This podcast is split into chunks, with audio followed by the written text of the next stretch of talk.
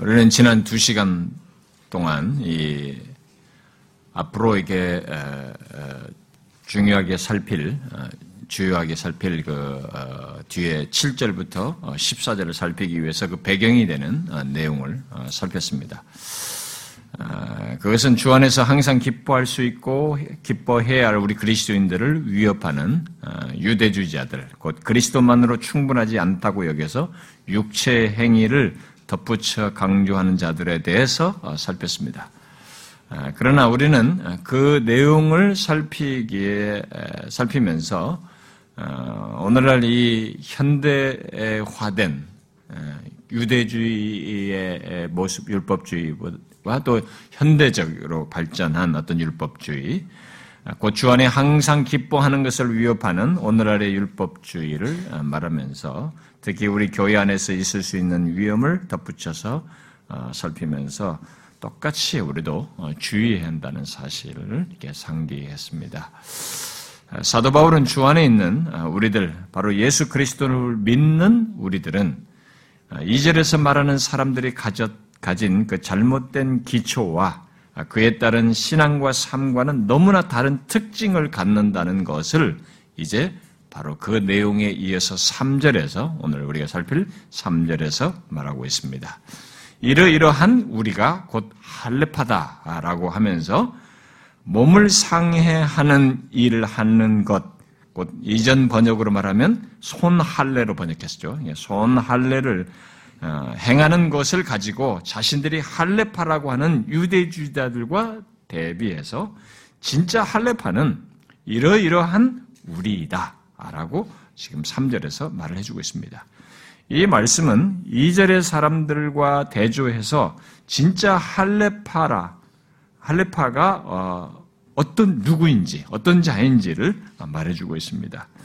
이런 대조 속에서 우리가 할례파이다라고 말하고 있어서 이 한 번역본, 영어 번역본 같은 경우는 여기 할례파라는 말 앞에 이렇게 true라는 말을 넣었어요. 그래서 참 할례파 이렇게. 우리가 참 할례파이다라고 이렇게 아예 의역을 했습니다. 원문에는 이 참이라는 말이 헬라 말에는 없습니다만 이 그런 말을 넣어서 이렇게 의역을 한 것은 대조 속에서 그런 의미가 다분히 있기 때문에 그래서 삼 절의 내용을 가진 자들이 진짜 사실상 참 할례파 아니 유일한 할례파다라는 의미로 이렇게 말을 하고 있어서 이제 그런 의역을 하기도 했습니다. 바울은 그런 강조를 하기 위해서 유대주의자들이 유대주의자들이 하는 그 외적인 할례를 그들은 나름대로 그걸 할례라고 했는데 그들이 하는 외적인 할례를 이 절에서 뭘로 설명을 했어요? 몸을 상해하는 일로 설명했습니다. 그러니까 그것은 너희들이 할례라고 하지만은 몸을 상해하는 일에 지나지 않는 것이다라고 표현을 했습니다. 결국 전통, 전통적으로는 이 할례라는 말을 전통적으로 그들이 써왔던 이 할례라는 말을 이들에게는 쓰지 않은 것입니다. 그들이 쓰지 않고 그, 그들은 그저 육체의 절단을 한 것에 지나지 않았다라고 지금 말을 한 것이죠. 그래서 대신 전통적으로 써온 이 할례라는 말을 예수 믿는 우리들에게 이제 신자들에게 써서 우리가 할례파다라고 이렇게 함으로써 예수 믿는 우리가 사실상 옛 이스라엘과 맺었던 모든 약속들을 이어받은 하나님의 언약 백성이라는 의미로 그 말을 쓰고 있었습니다. 쓰고 있습니다. 자, 이 사실을 이제 베드로는 베드로전서 이 장에서 너희는 택하신 족속이요 왕 같은 제사장이요 거룩한 나라요 그의 소유된 백성이니라는 말로 표현을 한 것입니다. 여기 우리가 진짜 할례파다라는 말을 베드로는 그런 식으로 설명을 했죠. 그래서 바울은 유대인이든 이방인이든 예수 그리스도를 믿는 자들로 구성된 그 새 이스라엘, 그 갈라디아서 육 장의 표현대로 말하면 하나님의 이스라엘을 진짜 할례파, 유일한 할례파로 이렇게 간주하고 이 말을 쓰고 있어요. 이 말을 그래서 신자들, 예수 믿는 신자들에게 적용하고 있는 것입니다. 물론 예수 믿는 신자는 단순히 호칭상으로 그렇다는 것이 아닙니다. 그들은 실제적인 어떤 특징을 가지고 있다라는 것을 여기 삼 절에서 말을 하고 있죠. 이 삼 절에서 유일한 할례파, 진정한 의미의 할례파는 이런 특징을 가진 우리들이다 라고 하면서 그 참된 할례파들이 가지고 있는, 결국 참된 하나님의 백성들이 가지고 있는 특징이 무엇인지를 여기 삼 절에서 세 가지로 이렇게 설명을 해주고 있습니다. 말하고 있습니다. 뭐예요? 하나님의 성령으로 봉사하고, 두 번째로 그리스도 예수로 자랑하고, 세 번째로 육체를 신뢰하지 않냐는 그런 우리가, 그런 특징을 가지고 있는 우리가 진정한 의미의 할례파다 이렇게 말하고 있습니다.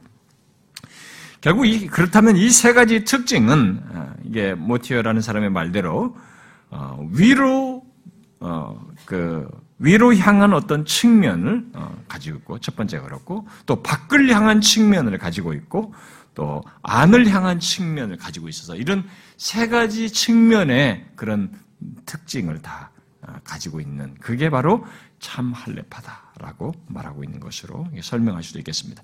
어쨌든 예수 믿는 신자들은 모두 갖는 이 기본적인 특징으로 여기 삼 절은 이 세 가지를 묘사해주고 있습니다. 이 세 가지 특징을 갖지 않는 신자라는, 신자는 생각할 수가 없는 것입니다. 곧 이 세 가지 특징을 가지고 있지 않다면 그는 예수 그리스도를 믿는 신자라고 말할 수 없다는 것이죠. 참 할례파라고 말할 수 없다는 겁니다. 여기 할례파로 말하는, 그러면 우리는, 예수 믿는 신자들, 우리는 앞에 일 절에서 말하는 주 안에 있는 바로 우리예요. 주 안에 있는 자들입니다. 여러분, 주 안에 있는 자들에게 있는 이 세 가지 특징을 한번 잘 생각해 보십시오. 우리가 오늘 이 시간에 한번 생각을 해 보셔야 됩니다. 주 안에 있는 자들에게 있는 이 세 가지 특징이죠. 어느 것 하나 배제할 내용이 없어요. 잘 보시면 있습니까? 이 세 가지 중에 없어요. 그런 것들이 없거나 부인된다면 그는 참 할례파라고 할 수가 없는 것입니다. 아니, 주 안에 있는 자라고 할 수가 없어요. 그러면 참 할례파, 아니 유일한 할례파의 특징으로 말하는 이 내용들을 하나씩 우리가 살펴봅시다. 바로 주 안에 있는 우리 그리스도인들에게 있는 특징으로서 말하는 이 세 가지 내용들을 하나씩 보면, 제일 먼저 말하는 내용, 여러분 뭐예요? 하나님의 성령으로 봉사하는 것이 참 하나님의 백성, 참 할례파의 모습이다라고 말하고 있습니다. 자, 여기 하나님의 성령으로 봉사한다에서의 봉사한다로 번역된 이 헬라 말은, 어, 헬라는 봉사하다는 말로만 번역을 하면, 특별히 우리나라 같은 이 우리나라 사람들에게는, 우리나라 사람들의 이 용어 개념에서는 의미가 크게 축소됩니다. 그리고 이해도 이게 좀 축소되게 이해를 하게 되죠. 왜냐하면 이 말은, 여기 지금 이 봉사하다는 말로 번역된 이 헬라 말은 예배하다는 의미를 함께 내포하고 있는 단어예요. 원래 이 단어가. 그래서 영어에서는 우리들이 흔히 이렇게 봉사의 의미로 쓰는 서비스라는 말을 쓰지 않습니까? 이 서비스라는 말을 영어, 영어는 예배를 서비스로 표현해요. 오늘 이 서비스, 예배드린다 할 때 그들이 이 서비스를 예배라는 말로 지금도 써요. 그대로. 교회에서 보면은, 외국 교회 가보면 그들이 이 서비스를 예배라는 용어 개념으로 씁니다. 그게 이제 이 단어의 어떤 현대적 용어에 잘 표현된 것입니다. 봉사하다는 것과 예배다는 개념을 동시에 가지고 있는 그런 의미.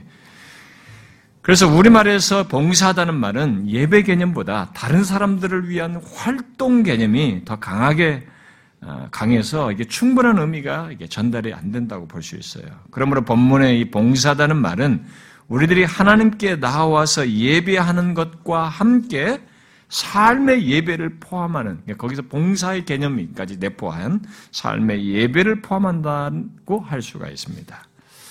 히브리어로 쓰인 구약 성경을 신약의 언어인 헬라어로 번역한 칠십 인역은 이 단어를 여호와의 선택된 백성, 곧 이스라엘이 여호와께 드리는 예배를 의미하는 것으로 번역해서 사용했어요. 그래서 신명기 십 장에서는 옛날 이스라엘의 특권, 곧 하나님의 백성의 특권이 마음으로 하나님을 사랑하고 섬기는 것, 예배하는 것으로 말을 함으로써 이 단어를 표현을 했습니다. 그러니까 마음을 다하여 하나님을 사랑하며 예배하는 것, 이것은 하나님의 백성들의 오랜 특권이었습니다. 바울은 여기서 이런 특권을 저버린 거짓 할례파들을 앞서서 지적을 하면서 하나님의 참된 백성들의 특징은 그들과 달리 성령 안에서 또 성령으로 하나님께 예배하는 것이다 라고 지금 말을 하고 있는 것입니다. 물론 바울이 여기서 성령으로 예배한다라고 말한 것은 넓은 의미에서는 당시 유대주의자를 따르지 않고 그 예수 그리스도를 믿는 자들의 예배를 말한다고 할 수 있어요. 그 유대주의자들의 방식이죠. 예배 방식. 그런 방식이 아니라 예수 그리스도를 믿는 자들의 그런 예배를 말한다고 할 수 있습니다. 그러나 좁은 의미에서는 유대주의적인 형식주의를 따르지 않고 살아있는 영을 통한 예배, 바로 성령이 하나님의 자녀들 안에서 역사하고 증거하는 생생한 예배와 삶을 내포하여서 말한다고 할 수 있습니다. 바울은 유대주의와 달리 그렇게 성령으로 예배하는 것을 그리스도인의 특징으로 말을 하고 있는 것입니다. 왜 여기서 바울은 이 성령으로 예배하는 것을 주 안에 있는 그리스도인, 곧 참된 하나님의 백성들의 특징으로 제일 먼저 강조하고 있을까요? 그것은 그리스도인의 모든 신앙의 시작이 하나님께 성령으로 예배하는 것에서 시작되기 때문에 그렇습니다. 다시 말하면 그리스도로 말미암은 자의 첫 신앙 행위는 성령에 의해서, 성령 안에서 하나님을 예배하는 것이다 라는 거예요. 로마서 팔 장 십오 절에서 너희는 양자의 영을 받았으므로 아바 아버지라 부르짖느니라. 성령이 친히 우리의 영으로 더불어 우리가 하나님의 자녀인 것을 증거하시느니라 그랬습니다. 그리스도의 사람 또는 하나님의 자녀인 것의 특징은 하나님을 아빠 아버지라고 말로 부르짖는 것을 그냥 표현상으로 말로 그렇게 부르짖는 것을 말하는 것이 아닙니다. 성령이 친히 우리의 영으로 더불어 하나님을 향하게 하는 것을 말하는 것입니다.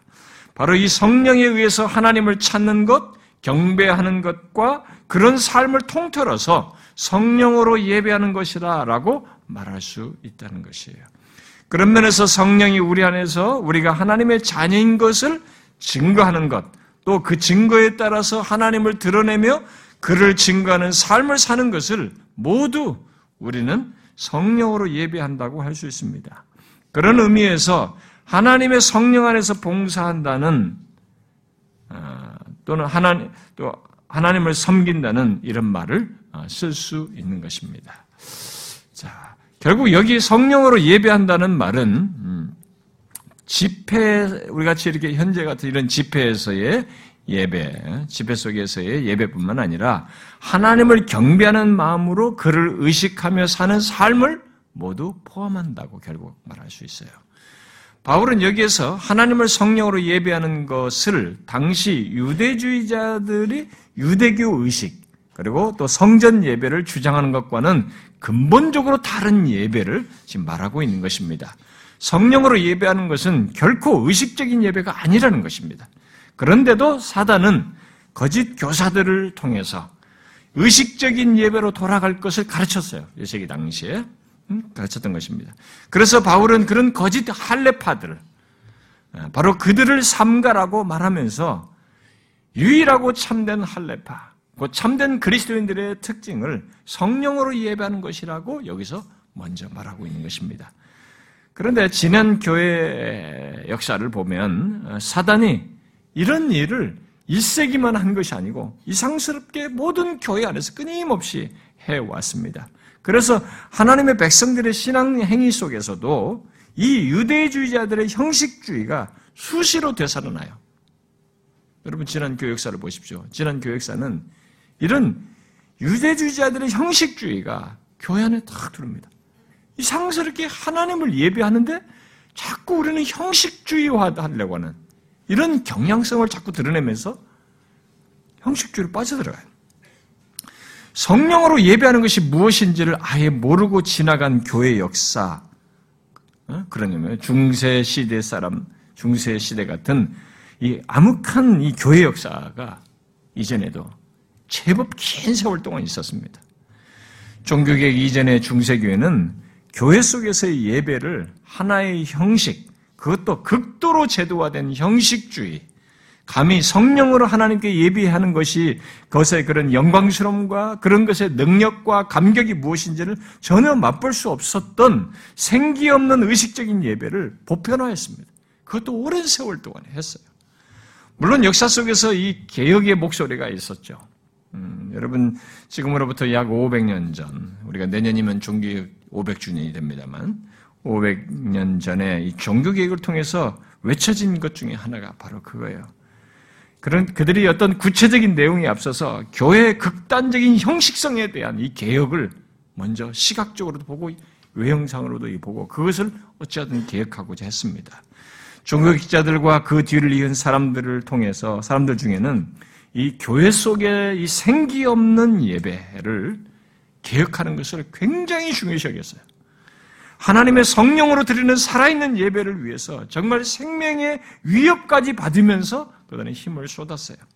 그들은 예배의 온전한 전형을 찾기 위한 몸부림을 쳤고 그 무엇보다도 성령으로 예배하는 것이 회복되어야 한다는 그 신앙적인 깨어있음을 가지고 시도를 많이 했습니다.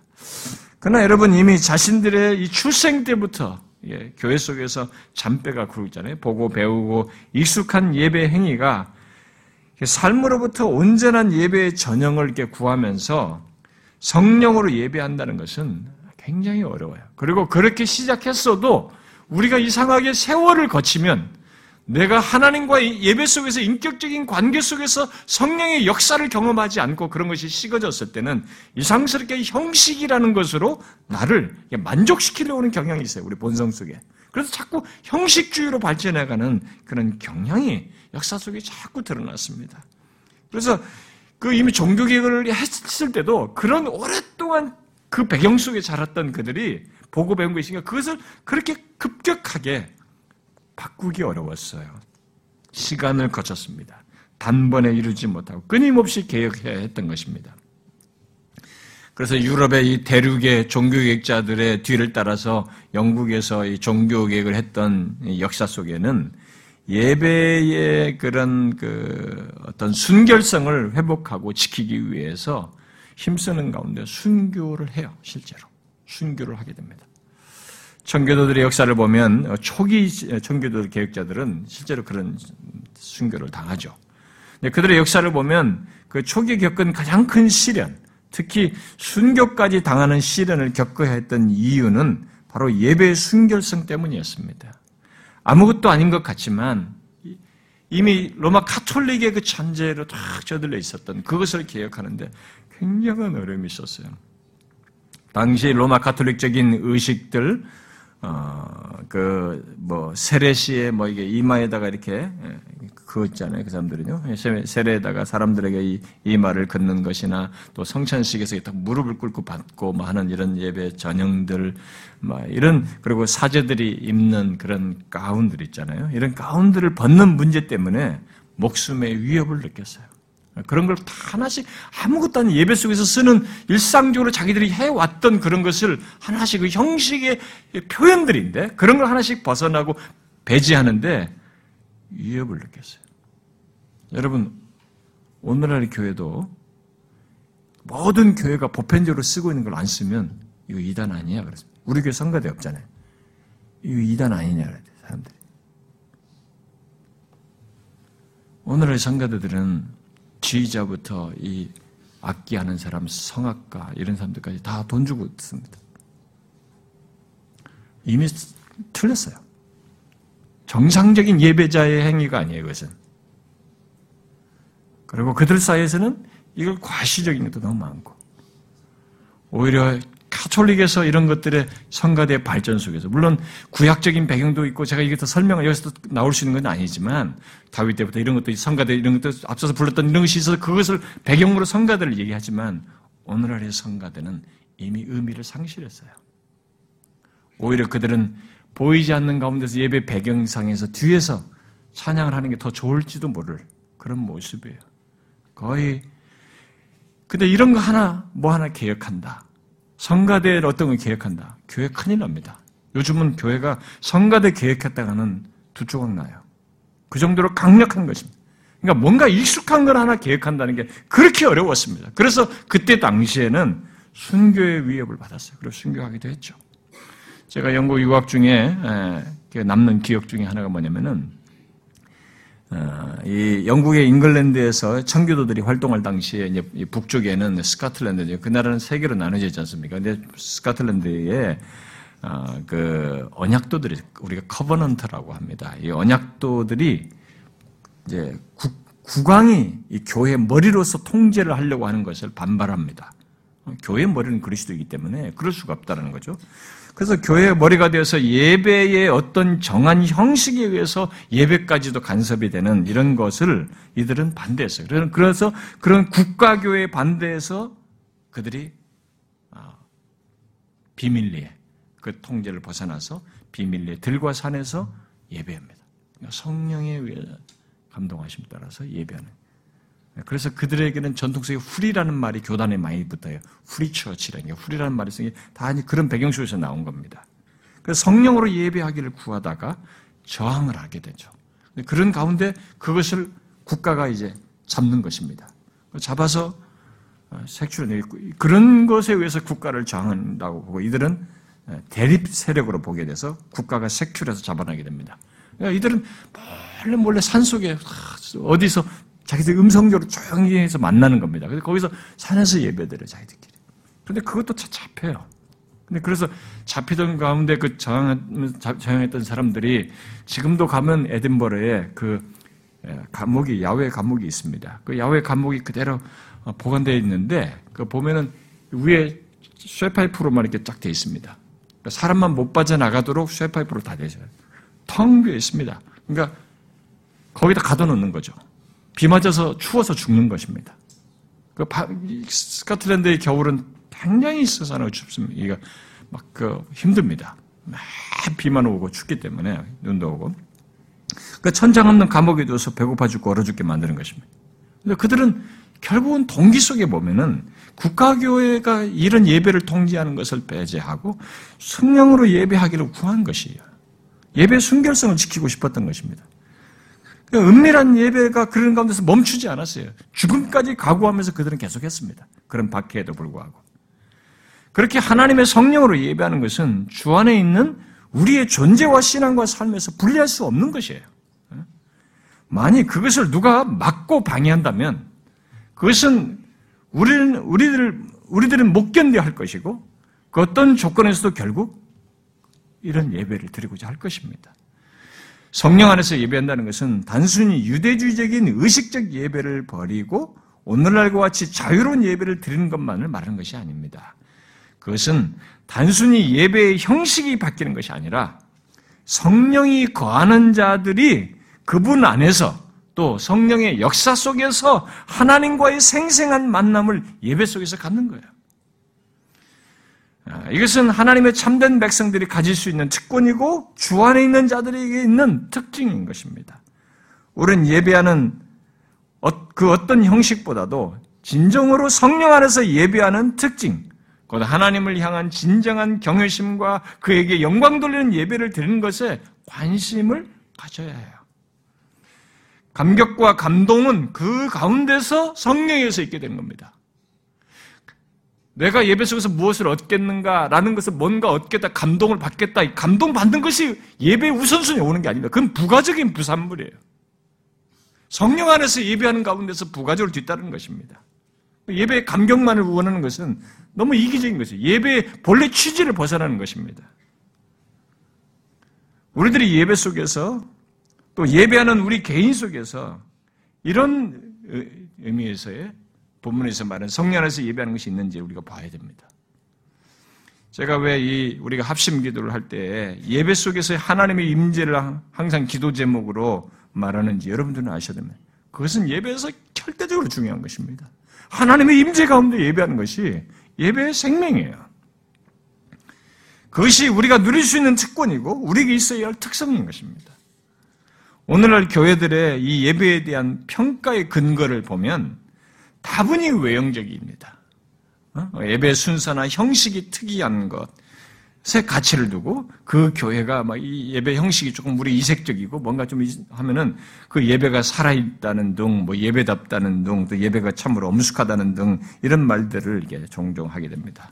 예를 들어서 어떤 교회는 뭐 시작하면서부터 이게 어, 기립함으로써 하는 그런 예배, 어떤 교회는 찬송할 때 일어서는 모습, 또 어떤 교회는 대표 기도 위에, 기도 위에 막 개인적인 참회 시간을 갖는 모습, 또 어, 헌금 바구니를 돌리네 안 돌리네 이런 거 가지고 어, 뒤에 빛이 돼 있어서 또 마치 헌금을 강요하지 않는 것 같다는 것을 가지고 또 그거 가지고 또 또 사람을 판, 교회를 판단하고 뭐 파이프 올겐이 잘 준비돼서 성가대를 통해서 예배하는 그런 교회, 또 요즘에는 이제 이머징 처치라고 그래가지고 객석을 이렇게 이, 이 의자를 둥그렇게 놓고 가운데다 강대상을 놓고 그래서 서로를 바라보면서 대화적인 차원에서의 포스트 모던적인 거죠. 막 이런 식의 예배 형식을 취하는 거. 요즘은 또 막 이게 거의 서서 그냥 점핑하듯이 찬양만 하는 예배 스타일 말이죠. 또 어떤 데는 이런 것에 반발로 전통적인 그 칼빈의 개혁을 따라서 칼빈의 예배 폼을 따르는 이런 걸 가지고 아 이런 예배 형식을 가지고 자꾸 이 교회를 예배를 판단하는 참 어리숙한 일을 우리는 지금도 하고 있습니다. 이런 외형적인 모습을 가지고 그 예배를 예배답다고 말하는 것은 결코 바르지. 물론 정신은 형식으로 연결돼서 나타나야 합니다. 그런데 이 형식만 가지고 판단하는 것은 좀 넌센스예요. 그런 그렇다 보니까 어떤 교회들은 예배 속에서 예배의 형식과 존엄성을 지나치게 인위적으로 과장을 하고 이렇게 막 부풀려. 그러니까 예배가 너무 이의적인 것입니다. 또 극단적으로는 어떤 사람들은 오늘날 개신교의 예배는 마치 시장 같고 난잡하다. 엄숙한 면이라고는 하나도 없다고 하면서 반면에 카톨릭은 들어가면서부터 이 고데기 양식의 천장도 높은 데다가 분위기가 딱 뭔가 압도하는 것 같고 차분하고 조용하고 그러니까 정말 예배가 없다. 정말 교회 같다. 그러면서 그런 외형의 빠져가지고 교회에 대한 실증을 느낀 사람들이 카톨릭에 가는 사람들이 많습니다. 제법 많았죠? 카톨릭이 저렇게 지금 오백 몇만 명입니다. 우리는 뭐 천만이 잡은데 팔백만 원 뚝 떨어졌습니다. 많이 갔어요. 우리는 우리의 교회들 가운데에서 예배 형식이나 태도에서 어떤 특이한 점이 있고 없고를 가지고 말하는 것이 아니고 성령 안에서 드리는 하나님을 향한 진정한 경외심이 있는지 또 하나님께 영광 돌리는 예배인지를 중요하게 생각해야 됩니다. 이 형식으로 성령 안에서 예배하는 것을 대신하려고 하는 이 유혹이 역사 속에 계속되어 왔기 때문에 가톨릭은 아직도 그 전통을 이어가고 있는 것입니다. 그런데 그런 것을 가지고 엄숙하다고 예배답다고 말하는 이런 넌센스가 오늘날 이 어리숙한 사람들, 뭔가 분별하지 못하는 사람들 속에서 일어나고 있습니다. 성령으로 예배한다는 것은 구약과 유대주의자들처럼 예배당 안에서 드리는 예배만 말하지도 않아요. 예배드리러 나서는 마음의 동기에서부터 시작되는 것이죠. 성령으로 예배한다는 것은 벌써 그런 시작에서부터 성령이 하나님께 예배하고자 하는 그런 거룩한 동기에서부터 감동을 따라서 있게 된 동기에서부터 그래서 결국 모이는 예배에서뿐만 아니라 예배 이후의 모든 삶에서도 몸으로 산 제사를 드리는 매일의 하나님 경배, 그 모든 신앙과 삶을 포함하는 것입니다. 그런 것들을 다 포함해서 성령 안에서 예배하는 것으로 말을 하는 것이죠. 성령으로 예배하는 것은 그렇게 제한된 장소, 제한적인 장소, 또 제한된 시간에서만 드려지는 것을 말하진 않아요. 회중 가운데서뿐만 아니라 하나님 앞에서 거룩하게 사는 삶으로 드리는 예배를 포함해서 말하는 것입니다. 그런 면에서 성령으로 예배하는 것은 하나님의 아니, 그리스도인들의 가장 기초적이고 또 일상적인 그런 중요한 내용이에요. 우리는 그것이 우리의 삶 속에 있는지를 질문해 봐야 됩니다. 여러분들 이것은 신자의 진정한 할례파, 진정한 신자, 진정한 하나님의 백성의 특징이기 때문에 우리 자신들에게 봐야 돼요. 그러니까 오늘의 교인들이 예배당 안에서만 예배당하다. 미안하지만 오늘의 예배당은 예배당 안에서조차도 엉망이에요. 정말로 형식적이고 어? 토요일날 저녁까지 뭘 보고 즐기는 데는 시간 가는 줄 모르고 밤늦게까지 뭐 하면서도 그렇게 피곤하게 몸을 만들어가지고 주일하고 와서는 꼬박꼬박 존다고. 어, 딴짓한다고. 여러분 명심하셔야 됩니다. 하나님을 대면하는 최고의 채널인데 이 예배가 자기에게서 중심적인 자리를 가지고 있지 않고 그것에 대한 정확한 이해와 바른 태도가 나한테 신앙적으로 일어나지 않는다. 성령 안에서 예배하는 사람이 아니에요. 그것은 참된 그리스도인이 아닙니다. 참된 그리스도인의 특징이에요. 이것은 여기서 지금 그걸 얘기하는 것입니다. 우리의 삶 속에 이런 것이 있는지 여러분 질문해 보아야 됩니다. 그것을 어떻게 알 수 있겠어요? 몇 가지 질문을 통해서 한번 점검해 보십시오. 먼저 과연 내가 예배를 의무적으로 드리고 있는지 아니면 정말 하나님을 사모해서 그를 만나고자 하는 마음으로 또 마음을 마음에 드리고 싶어서 드리는지 이런 질문부터 한번 해보십시오. 혹시 예배를 드리는 것이 고역으로 생각되는지 억지로 따라하고 아니면 기꺼운 마음으로 하고 있는지 질문해 보십시오. 또 예배 자체에 가치를 두는지 아니면 하나님을 경외하며 그에게 영광 돌리는 것에 가치를 두고 있는지 질문해 보십시오. 바울은 그리스도인의 특징으로서 성령의 역사하심으로 예배하는 것을 말하고 있습니다. 하나님을 예배하는 것은 예수 믿는 우리, 우리에게 한낱 의무사항이 아니에요. 그것은 하나님을 만나는 시간이고 영광스러우신 주님을 대변하는, 대면하는 시간이며 그와 교통하고 하나님께서, 하나님께 기쁨이 되고 우리의 기쁨이 되는, 우리에게도 기쁨이 되는 그런 복된 시간이에요.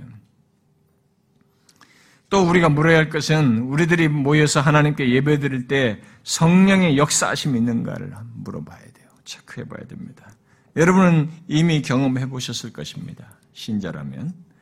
억지로 가서 드렸던 예배 때의 여러분의 마음과 예배 드리고자 하는 그런 동기와 사모함을 가지고 나가는 데서의 드린 예배의 차이를 여러분은 알고 있을 겁니다. 수동적으로 참여했을, 참여하는 가운데서의 경험은 대부분 밋밋해요. 뭐가 이게 그냥 수동적으로 와 닿는 그 부산물, 아주 부가적인 일부적인 것이지 종합적으로 전체적으로 모든 것 속에 찬양과 기도와 모든 예배에서 총체적으로 전인격적인 속에서 일어나는 내 안에 하나님과의 교통 속에서 있는 이 구체적인 것들이 없어요. 결핍됩니다. 근데 성령의 역사가 있는 예배는 그런 것들이 있어요. 하나님께로 향하는 것. 내가 얻는 것뿐만 아니라 하나님께로 향하는 하나님을 높이며 하나님께 경배하는 것뿐만 아니라 그것이 나를 통해서도 다른 사람에게도 드러나는 것에서 나타나게 되고 내 자신에게도 감화 감동이 있어서 하나님을 향한 진실한 반응을 불러일으키는 이런 역사가 함께 있는 것입니다. 성령이 그 일을 하시는 거죠. 여러분 이것들 사이의 차이를 여러분 아십니까? 예배를 드려야 한다는 강박관념에 의해서 드리는 것과 성령에 이끌려서 그의 감동 속에서 예배하는 것 사이에는 엄청난 차이가 있는 것입니다. 성령으로 예배하는 것은 기계적인 행동에 의해서가 아닌 마음에 감동이 있고 하나님께 예배드리고자 하는 마음에서 드리는 것이며 성령의 감동하심에 사로잡혀서 드리는 예배인 것입니다. 하나님의 예배의 중심에 있는 것이 자신에게서 인지가 되는 것이죠. 예배의 이 모든 것의 중심에 내 자신이 오늘 가서 뭘 얻을까? 오늘 뭐 힘든 것 좀 해결해 볼까? 이게 아니라 그것은 부가적으로 뒤따르는 것이고 내가 오늘 예배하고자 하는 대상이신 하나님에 대한 인지가 있는 것입니다. 성령이 그 일을 하시는 거죠. 구속의 은혜를 주신 그리스도의 공로를 의지하고 하나님 그리스도 안에서 얻게 된 이 구속의 은혜에 대한 감사의 동기를 갖게 하시는 거죠. 그래서 마땅히 가고자 하고 어떤 조건에서든 예배하고자 하는 것을 불러일으키는 것입니다. 물론 우리가 그것을 여러 가지 이유로 거부하고 제한하는 일을 우리가 의지적으로 할 수 있지만 성령은 그 일을 하시는 겁니다. 그게 성령으로 예배하는 것이죠. 그래서 모든 예배 속에서 또 모든 예배 행위에서 또 삶의 예배, 삶의 예배 속에서까지 성령의 이러한 역사가 또 이런 이끄심이 있는지 우리가 봐야 됩니다. 여러분 초대교회나 교회사 속에서 간증된 살아있는 예배, 성령의 역사가 생생하게 있었던 예배들의 공통적인 특징이 무엇인지 아십니까? 거기에는 사람의, 사람이 이의적으로 만드는 흥분이 아닌 성령에 의한 역사가 있었고, 그 속에는 예배자들에게 하나님에 대한 인지, 그리스도의 구속의 은혜에 대한 인지, 이런 것으로 인한 감격이 있는 거예요. 그러니까 우리들이 만든 흥분에 의해서 감격이 있는 게 아니라 엄연히 하나님에 의한, 그분의 은혜에 대한, 그리스도의 구속의 은혜에 대한 인지 속에서 감사와 감격이 있는 거예요. 이게 성령이 하시는 것이에요. 성령은 그 역사를 우리 전인격 안에서 하게 하시는 것입니다. 그런데 오늘날에 이런 일을 하는 것은 성령의 말씀 안에서 모든 것 속에서 이의적인 것을 배제하면서 성령 안에서 예배하고자 하는 모든 것들을 해야만 있기 때문에 쉽지가 않아요. 우리의 전인격이 깨어 있어야 되는 것입니다. 중심부터 동기가 바라야 된단 말이에요. 성령을 속일 수가 없단 말이에요. 그렇게 해야 되는, 하는 가운데서 있기 때문에 모든 사람이 이것을 어려워합니다. 대신 쉬운 방법을 택하는 겁니다. 감각적으로, 사람을 인위적으로 선동을 하는 겁니다. 막 네온 사인을 돌리고, 흥분을 시키고, 비팅이 있는 많은 음악을 때려가지고, 사람을 흥분해서 뭔가 감동이 있는 것입니다. 가사 몇 가지로 가지고, 반복시켜서 사람들을 되뇌어가지고, 거기에 단순한 그 구절 속에서 흥분을 자기 위안적인 감동을 갖게 하는 것입니다. 그래서 모든 가사도 하나님께로 향하는 것이 아니라, 거기에 나를 자꾸 생각한 나의 연민을 부추기는 가사에 의해서 감동을 받게 하는 이런 이의적 요소가 오늘 너무나 많은 것입니다. 그건 성령에 관한 예배가 아니에요. 지난 교회 역사가 그런 걸 충분히 증명했던 것입니다. 초대교회부터. 거기는 사람의 이의적인 만드는 흥분 같은 게 없었어요. 하나님께로 향하여 그에게 영광 돌리는 데 집중했던 것이죠.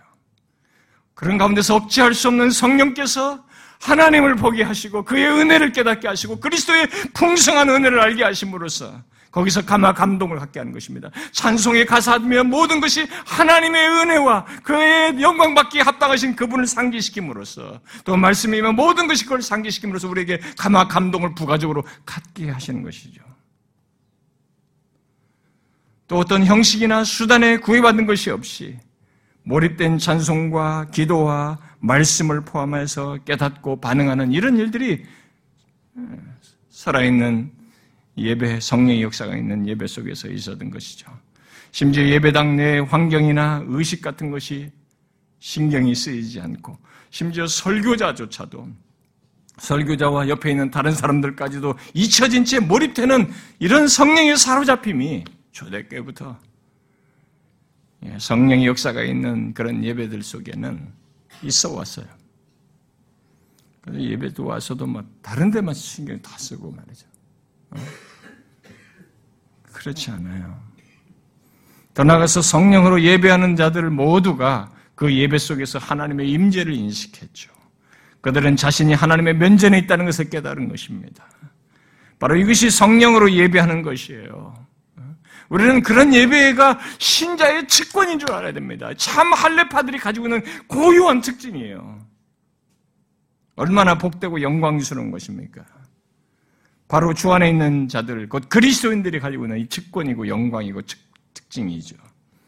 그렇게 성령으로 예배함으로써 하나님의 임재를 경험하는 자는 결국 그분의 거룩하심을 깨닫고 거룩함과 경외함으로 하나님 앞에 나아가며 그 앞에 서고자 하는 마음을 갖게 되고 실제로 이어집니다. 그렇게. 여러분, 우리의 예배는 어떻습니까? 너무 단순하고 똑같고 뻔합니까? 뭔가 신선한 것을 한번 만들어 볼까요? 우리도 한번 앞에 쫙 한 열 명씩 서가지고 드럼을 때리면서 한번 흥분시켜 볼까요? 특별히 주일날만 제한되지 않고 또 어떤 장소에 국한되지 않고 매일매일 하나님 앞에 성령의 역사와 인도를 따라서 예배하며 삶의 제사를 드리고 있습니까? 신자가 가지고 있는 특징이에요. 성령 안에서 예배하는 우리의 모습이고 특징인 것입니다. 여러분은 매일의 삶 속에서 또 온 회중이 모인 가운데서 하나님의 영으로 예배하고 있는지 한번 보십시오. 하나님의 성령으로 예배하는 것이야말로 하나님의 참된 백성이 가지고 있는 놀라운 복이에요. 우리의 특징이에요. 이게 참 할례파, 참 신자들만 있는 것입니다. 이걸 자기 자신에서 보셔야 합니다. 예배를 가볍게 여기시면 안 됩니다. 회중적 삶의 예배, 다 말이죠. 그 다음 두 번째로 본문에서 말하는 그리스도인의 특, 특징으로서 말하는 건, 두 번째로 말하는 특징은 뭡니까? 그리스도 예수를 자랑하는 것입니다. 우린 여기서 진짜 할레파, 곧 그리스도인에게 있는 특징을 말하고 있는 가운데 이 내용들이 사실상 기독교의 핵심적인 요소들을 말하고 있다는 것을 자꾸 염두에 둬야 됩니다. 이 두 번째 내용이 뭐예요? 굉장히 중요한 것입니다. 기독교의 핵심적인 거죠. 주 예수 그리스도를 향한 우리의 태도가 무엇인지, 또 주 예수 그리스도께서 우리의 삶 가운데 어떤 위치를 차지하고 계시는지를 통해서 지금 대답을 하고 있는 겁니다. 그것을 말함으로써 주 안에 있는 자들에게 있는, 주 안에 있는 자에게는 그것이 있다, 이것이 있다라는 것을 말하고 있는 것입니다. 결국 참된 그리스도인은 그리스도를 자랑하는 것이 있으며 그것을 통해서 자신을 드러낸다고 말하고 있는 것입니다. 왜 자랑하는지에 대해서는 이미 우리가 주 안에라고 하는 일 절을 통해서 이미 설명을 했습니다. 예수 믿는 우리 자신을 설명하는 모든 것이 그리스도와 결부되어 있잖아요. 그렇기 때문에 이제 이 특, 이것을 특징으로 지금 얘기를 하는 것입니다. 여기 그리스도를 자랑한다는 말은 단순히 그리스도를 믿는다는 말, 그 정도, 그런 것이 아닙니다. 여기, 여기 자랑한다는 말은 기뻐서 자랑하는 것입니다. 이 기쁨이 내포되어 있어요, 이 자랑 속에는. 여러분, 예수를 단순히 믿는 것과 그 믿는 분을 기뻐하며 자랑하는 것의 차이를 한번 생각해 보십시오. 바울은 여기 자랑한다는 말의 의미를 삶으로 잘 증거한 사람이라고 말할 수 있습니다. 그는 예수 그리스도를 단순히 믿는 자가 아니었습니다. 그는 그가 믿는 예수 그리스도를 열정과 열심을 가지고 자신의 생명을 아끼지 않고 기쁨으로 자랑하는 삶을 살았습니다. 여기 예수 그리스도를 자랑하는 것은 바로 그런 적극적인 의미를 갖는 것입니다. 바울은 여기서 그것을 그리스도인의 특징으로 말을 하고 있는 거예요. 환경이 핍박이 거센 상황이든 생명의 위협을 받는 상황이든 개의치 않고 자신의 목숨까지도 기꺼이 아끼지 않고 그리스도를 자랑한 것과 같은 삶을 말하고 있는 것입니다. 그리스도인들은 언제나 그리스도를 얘기하고 증거하는 자들인 것이죠. 이렇게 그리스도를 자랑하는 데 있어서 대가를 치른다면 그들은 기꺼이 그 대가를 지불하는 자들. 왜? 자기에게 이 그리스도가 너무 어떤 분이신지, 그렇게 하고도 남을 만한 분이신 것에 대한 믿음과 이해와 신앙이 있기 때문에, 알미 있기 때문에 그렇죠. 뒤에 가서 나와야 돼. 그래서 바울이 그리스도를 뒤에서 굉장히 체험적으로 강조를 하는 것입니다. 그래서 바울이 갈라디아서도 그랬잖아요. 내게는 우리 주 예수 그리스도의 십자가 외에는 결코 자랑할 것이 없다 라고 하면서 항상 예수 그리스도와 그의 십자가를 자랑했습니다. 이것은 바울의 웅변문이 아니에요. 그의 영혼의 순수한 고백입니다. 그가 살았던 삶의 내용을 얘기하는 것입니다. 그래서 그는 로마의 감옥에 있으면서도 빌립보 교인들을 향해서, 우리가 앞에 일 장에 나와 있는 얘기입니다만은, 살든지 죽든지 내 몸에서 그리스도가 존귀되게 하려 하나니 이는 내게 사는 것이 그리스도니 죽는 것도 유익하며, 이렇게까지 말했어요. 바울의 전서신을 보십시오. 그리고 그가 순간순간 머물렀던 곳에 남겨진 흔적과 메시지가 무엇인지를 한번 보십시오. 그리스도를 자랑하는 것이었습니다. 놀라울 정도예요. 곧 그리스도를 위하여 그의 입술이 쉬지 않고 증거한 내용과 그리스도를 위하여 애타해하는 그의 마음에 대한 기록들을, 그리고 그리스도를 위하여 그의 발걸음이 쉬지 않았다는 것이 그에 관한 모든 성경의 서신과 사도행전의 기록입니다. 그러다가 잡혀 감옥에 있을 때에도 한 말이 결국 뭐예요? 아니, 그렇게 그리스도를 증거하고 그리스도를 말하다가 어? 고생하면서 살았는데, 그러다가 감옥에 갇혔는데, 그 감옥에 갇혀서 하는 소리가 뭡니까? 살든지 죽든지 내 몸에서 그리스도가 존귀되기를 원한다, 이 말을 하고 있는 것입니다. 저는 이런 바울의 삶이 어떤 영적인 행동에서 나온 삶이 아니라 그리스도로 말미암은 사람, 그리스도에 의해서 부름받은 증인으로서 드러낸 삶이라는 거 봅니다. 실제로 그 그리스도를 아는 사람이고 만난 사람이고 그리스도로 말미암아 자신의 존재가 어떤 사람이 된지를 알게 됐기 때문에 하는 것이라고 봐요. 여러분, 바울을 통해서 볼 수 있듯이 어느 그리스도인이 자신 안에 누가 계시며 자신이 누구에 의해서 생명을 얻게 되는지를 확실히 알게 되었을 때, 또 자신이 믿고 있는 자가 누구인지, 믿고 있는 대상이 누구인지를 정확히 알고 있을 때, 그는 그 자신이 생명이, 자신의 생명이 되시며 주인이 되신 분, 바로 그 예수 그리스도를 증거하지 않을 수 없겠죠. 바울이 지금 그런 것입니다. 자신이 자신 안에 지금 계신 분, 자신이 지금 누구에 의해서 이런 다른 존재가 됐으며 운명이 바뀌게 되고 장래의 영광이 허락되었는지, 이런 모든 것, 자신의 이 영원한 생명을 소유하게 된 모든 이유가 어디로부터인지를 알게 됐을 때 그분은 자신의 모든 것이에요. 자신의 생명이요, 자신의 미래요, 자신의 운명입니다. 영원한 것을 다 허락하는 모든 것의 설명의 이유가 되시는 분이십니다. 그래서 이렇게 말하는 거죠. 이것은 개인뿐만 아니라 교회에서도 우리가 마찬가지예요.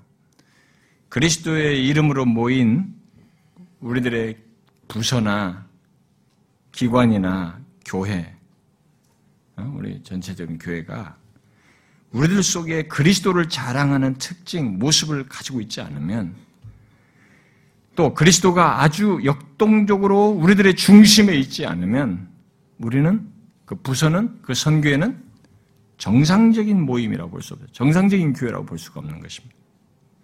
설사 교회라는 이름으로 사람들이 모여서 온갖 활동을 하면서 여러 가지 행사를 한다 할지라도 거기에 그리스도께서 주인이 아니시라면, 그리고 그분이 실제적으로 다스린 자가 아니라면, 또 그리스도를 자랑하는 특징이 없다면 그 그룹은, 그 모임은, 그 교회는 교회가 아닌 다른 명칭에 해당한다고 봐야 됩니다. 어떤 명칭을 쓸까요? 클럽? 하늘영광 클럽? 하늘영광 자선회? 일 여선교회라고 하지 말고 제일 자선회? 아니면 하늘영광 교양센터라고 해야 될까요? 무슨 이름을 쓰겠습니까? 요즘은 교회가 노골적으로 문화센터라는 말을 쓰는데 하늘영광 문화센터라고 할까요? 그리스도인이 아닌 자들이 자선단체나 교양단체나 클럽을 만들 때는 그 목적하는 바에 따라서 그렇게 불려지고 나름대로 의미를 가질 수 있겠습니다만, 교회가 그리스도를 중심하지 않고, 아니 그를 절대적인 위치에 놓지 않고 또 그를 자랑하지 않는다면 교회는 이상한 집단이 되는 것입니다. 세상도 아니고 이것도 아닌 다른 회가 되는 거죠. 그것을 계시록에서 말하죠. 마치 계시록 일곱 교회 보낸 편지 중에 그랬잖아요. 교회 내에서 예수 그리스도를 부인하는 유대인들을 두고, 이 그룹을 두고 뭐라고 말했어요? 사단의 회라고 그랬어요. 그리스도와 상관없는 회라는 것입니다. 여러분, 그리스도를 자랑하는 것이 무엇입니까?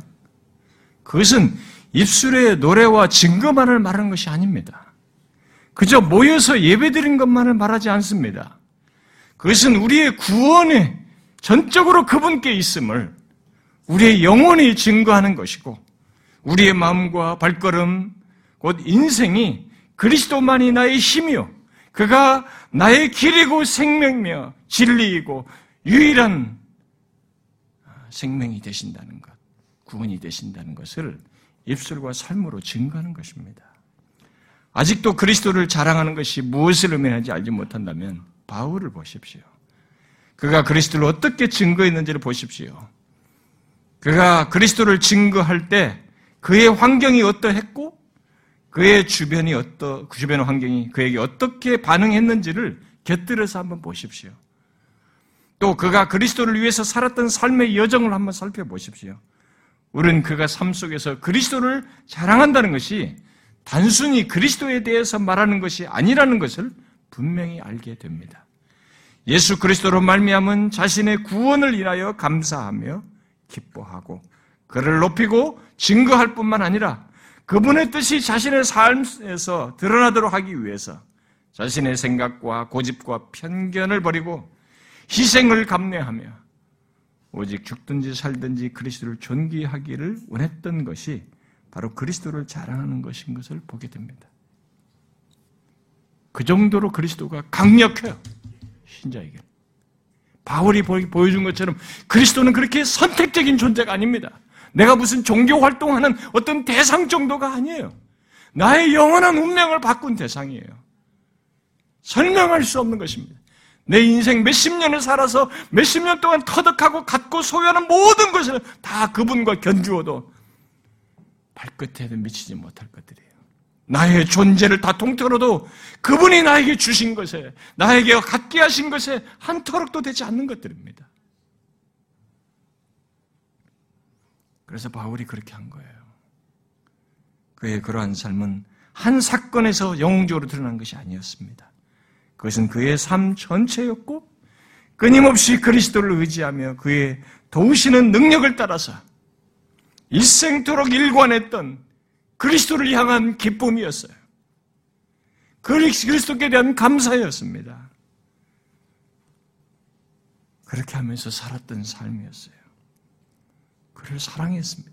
그의 사랑이 나를 강권한다고 그랬습니다. 그의 사랑이었어요. 여러분, 여러분은 진심으로 여러분 자신의 중심이 오직 예수 그리스도와 그의 십자가 외에는 내게 자랑할 것이 없구나라고 고백할 정도로 이 실체를 아십니까? 예수 그리스도와 그의 십자가의 실체를 아십니까? 그것이 자신과의 관계 속에서 어떤 관계, 어떤 내용을 담고 있는지를 아십니까? 그래서 이렇게 그리스도를 자랑할 수 있습니까? 이게 신자예요. 이게 참 할례파라는 것입니다. 그냥 기술된 내용이 아니에요. 그래서 그것을 삶으로도 이렇게 자랑한 것입니다. 우리는 이 부분에 있어서 너무 미온적인 세대, 그리스도를 말하지만 그리스도가 누구인지 생기 있게 말하지 못하는 세대에 우리가 살고 있습니다. 우리가 그리스도를 얘기하지만 이 그리스도가 자기가 어떤 분이신지 정확하게 기술을 못하는 세대에 살고 있어요. 도대체 교회 안에서 뭘 배우고 있는지, 교회 안에서 누구를 믿고 있는지, 자기 안위나 찾고 감정의 위로 힘든 것이나 위안을 삼으려고 하지 나를 운명 자체를 바꿔버린 이 어마어마한 존재, 그분과 그의 십자가에 평생 자랑하고 싶다고 말할 정도의 이 실체를 너무나 모른 채 교회를 왔다 갔다 하는 거 아닌가. 너무 이상한 세대예요. 너무 이상하게 예수를 믿고 있습니다. 예수를 믿는다고 하지만 이 특징과는 너무 동떨어진 예수를 믿고 있는 거 아닌가. 참 할례파가 이건데 말이죠. 우리는 이 부분에 대해서 생각해야 됩니다. 그리고 마지막으로 유일한 할례파의 특징으로 말하는 것이 있죠. 덧붙인 게 있습니다. 뭡니까? 그리스도를 자랑하는 것을 부정적으로 말한 표현입니다. 내용이 뭐예요? 육체를 신뢰하지 않는 것입니다. 자, 그리스도를 온전히 자랑할 때 거기엔 우리의 육체를 신뢰하는 것이란 있을 수가 없습니다.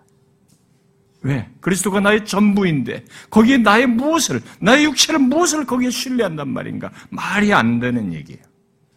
그런데 바울이 예수 그리스도와 그의 십자가만을 자랑한다고 할 때 그 말 속에 육체를 신뢰하지 않는다는 것이 분명히 포함되어 있는데, 그럼에도 바울은 여기서 그리스도를 자랑하는 것에 부정적인 어구를 마지막에 덧붙여서 구별되게 그리스도의 특징으로 말하고 있습니다. 그럴 필요가 없는 듯한데 왜 굳이 이런 부정적인 국면을 그리스도의 특징으로 덧붙였을까? 일단 우리 그리스도인들은 육체를 신뢰하지 않는 자들이에요. 신자들은 정말 그렇습니다. 왜냐하면 우리는 그리스도와 그의 십자가 외에는 견줄 만한 자랑거리가 없거든요. 나의 존재를 완전히 바꿔버린 이 예수 그리스도 외에 자랑할 것이 없거든요. 그분 위에서 내가 서 있단 말입니다. 모든 운명이 바뀌었단 말이에요. 그렇기 때문에 그분 외에 자랑할 것이 없어요. 있어서는 안 되는 것이죠. 그런데 왜 여기에 그리스도를 자랑하는 것에 이어서 육체를 신뢰하지 아니하는 것을 그리스도인의 특징으로 바울은 제시했을까? 여러분 한번 생각해 보십시오. 이런 논리는 항상 바울이 가졌던 사고방식에서 기인한 것이기도 하고 성경이 강조하는 성경의 논리이기도 합니다. 이것은 항상 신앙에 있어서 꼭 함께 생각해야 할 두 가지 논지죠. 하나님에 대한 우리의 태도에 있어서 그를 신뢰하고 그를 사랑하며 그를 높이는 우리의 모든 신앙의 태도는 바로 그 하나님을 향한 신앙에 반대되거나 적대되는 우리 자신들의 모습이나 상태 또는 태도를 살피는 것을 함께 갖게 되어 있습니다. 논리상으로는 우리가 예수 그리스도만을 자랑하는데 거기에 육체를 신뢰하는 일이 어떻게 있을 수 있느냐라고 말할 수 있겠습니다만, 여러분 우리들의 실상을 한번 보십시오. 우리들의 경험 세계를 한번 보십시오. 나라고 하는 존재를 한번 생각해 보시라 이 말입니다. 우리는 모두 이 두 가지를 함께 가져야 하는 한계 있는 존재예요. 참 안타깝게도. 바울은 육체를 신뢰하는 것이 무엇인지를 뒤에 사 절 이하에서 자신의 예를 들어서 설명하고 있습니다. 이 부분에 대해서는 다음 시간에 말씀드리겠습니다만은 놀랍게도 교회 내에는 육체를 신뢰하는 위협적인 존재들이 항상 있어 왔고 그런 사람들이 있어요. 그리고 지난주에 말씀한 것처럼 그런 유혹이 우리에게 그런 유혹을 받기도 합니다. 다시 말하면 그리스도만을 자랑하지 않고 육체를 신뢰하는 자들이 있고 그 유혹을 자꾸 받아요. 자신의 그리스도인됨을 얘기할 때 자신의 출신 성분을 뭐 자꾸 얘기하는 거죠. 그리고 자기가 기독교 가정에 태어나서 자라왔고 뭐 모태신앙이고 내가 지금까지 과거가 어떻고 내가 이런 사람이고 자꾸 이런 거예요. 뒤에 나오거든요. 내가 무슨 누구 중에 뭐 이 사람은 최고예요. 진짜 모든 거예요. 출신 성분과 모든 바고 가말리엘 문화에서 최고란 말이에요. 우리들이 자꾸 그런 육체를 자랑하려고 한단 말이에요. 교회 안에 그런 일이 너무 많습니다. 교회 안에서 제일 힘든 게 그런 사람들을 인정해주지 않는 것을 힘들어요. 그러니까 우리 모든 교회는 인정해주는 분위기입니다. 아, 유력한 사람, 헌금을 많이 하는 사람, 뭔가 있는 사람, 뭔가 사회적으로 지위가 있고 뭐 있는 사람을 자꾸 인정해주는 버릇으로 우리가 가버려요. 그래서 저는 많은 희생을 당한 사람 중에 한 사람입니다.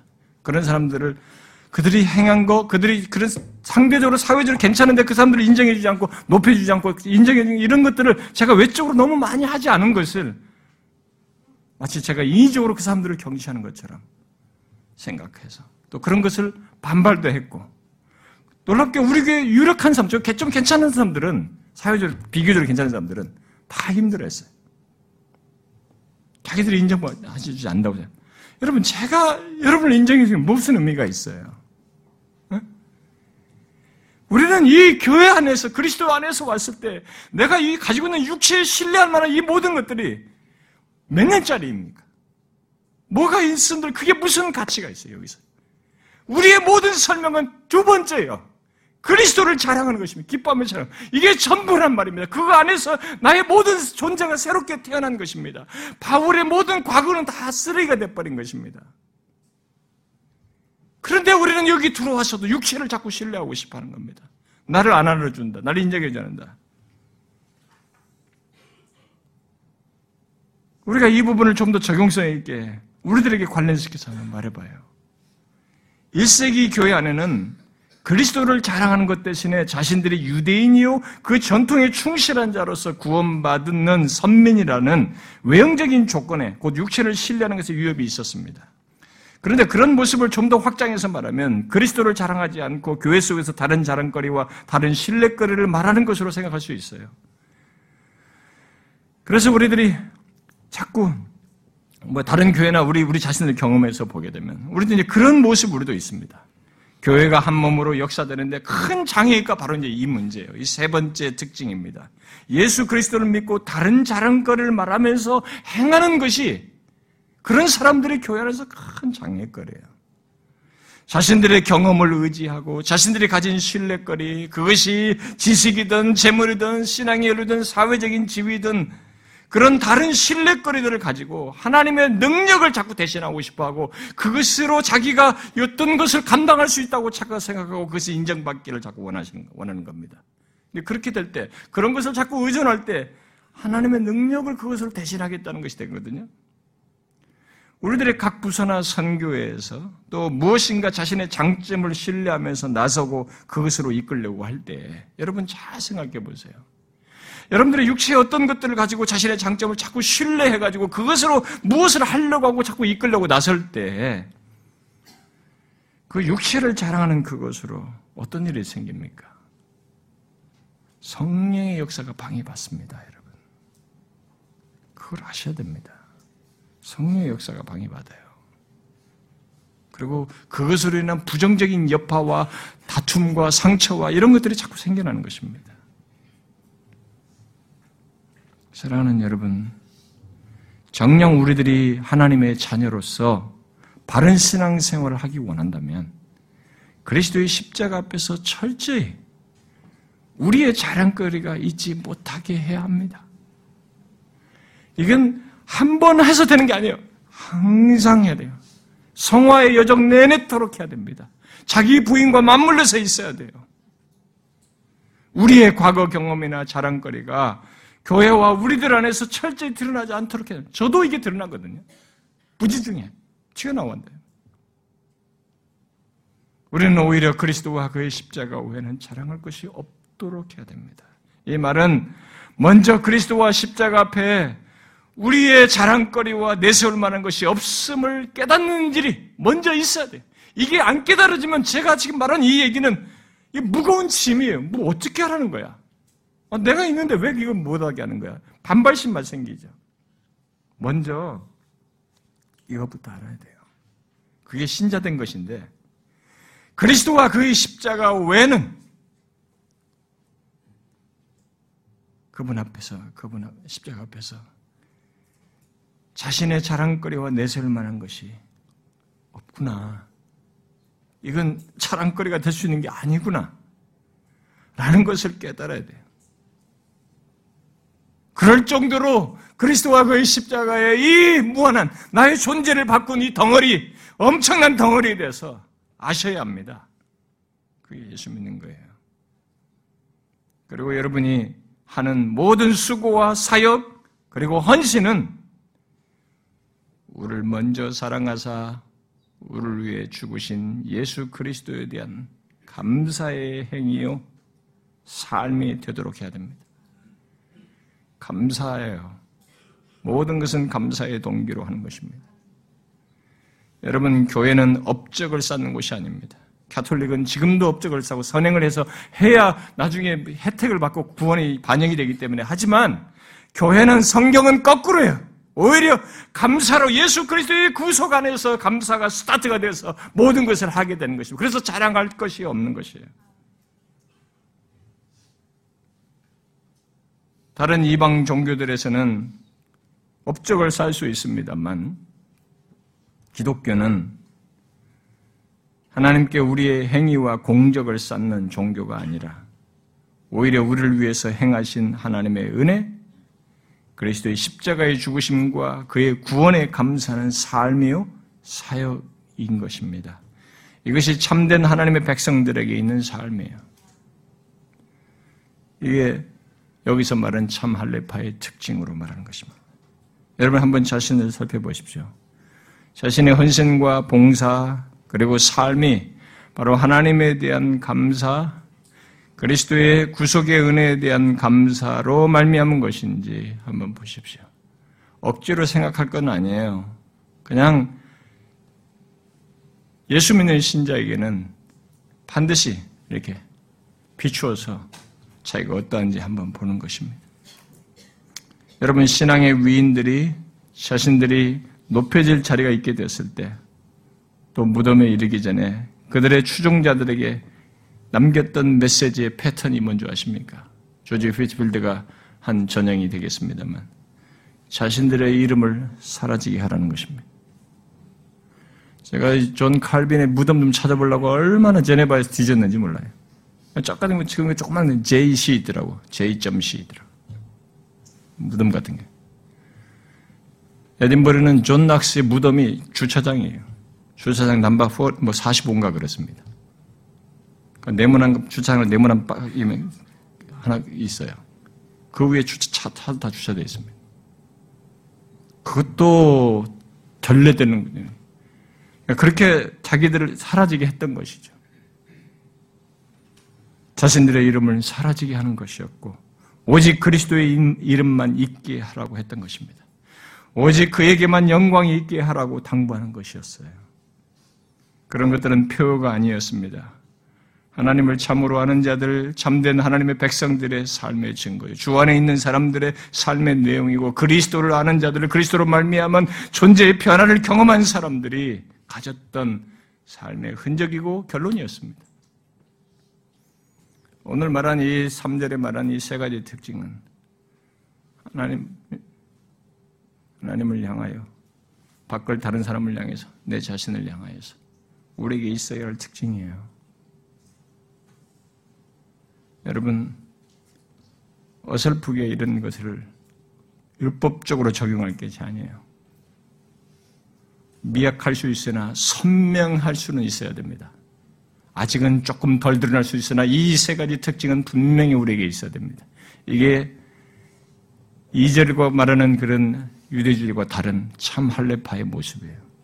참된 하나님의 백성의 특징인 것입니다. 이것이 있는 우리가 진정한 의미에서의 유일한 할레파다. 저와 여러분이 이런 의미에서 선명성을 갖는, 이런 특징을 선명하게 갖는, 이 특권을 제대로 알고 갖는 그런 신자로 서기를 원합니다. 기도합시다.